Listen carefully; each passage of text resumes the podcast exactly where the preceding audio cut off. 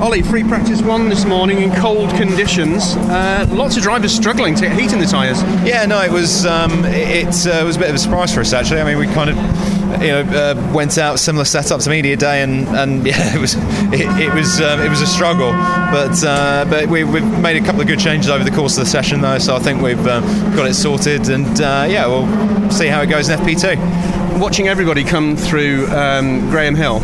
Um, there's an awful lot got caught out there with cold tyres this morning, didn't there? I noticed that you know there's a, a few back ends stepping out.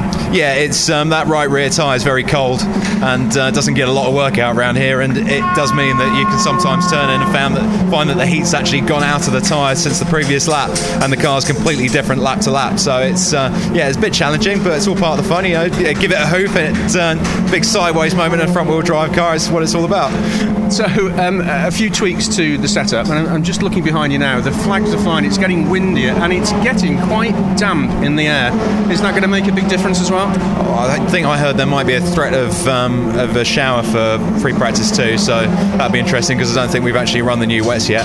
But uh, it, I think as the track rubbers in, that's going to probably make more of a difference than the track temperature. I think the track's below the temperature at which it makes a difference, if you see what I mean. So it's uh, it, there seems to be a sort of a step change in the performance when it drops below a certain temperature. Yeah. But uh, we'll see how it goes anyway. And then tyre choice is uh, is the big issue, I guess. Yeah, indeed. Yeah, I, I haven't even thought about it yet, so um, we'll uh, we'll cross that bridge when we come to it. But uh, yeah, despite it being 10 degrees, you're still smiling, which is good to see. Yeah, indeed. Yeah, well, yeah, good to be here and good to be back and with a great team, and uh, yeah, it, it should be a good weekend.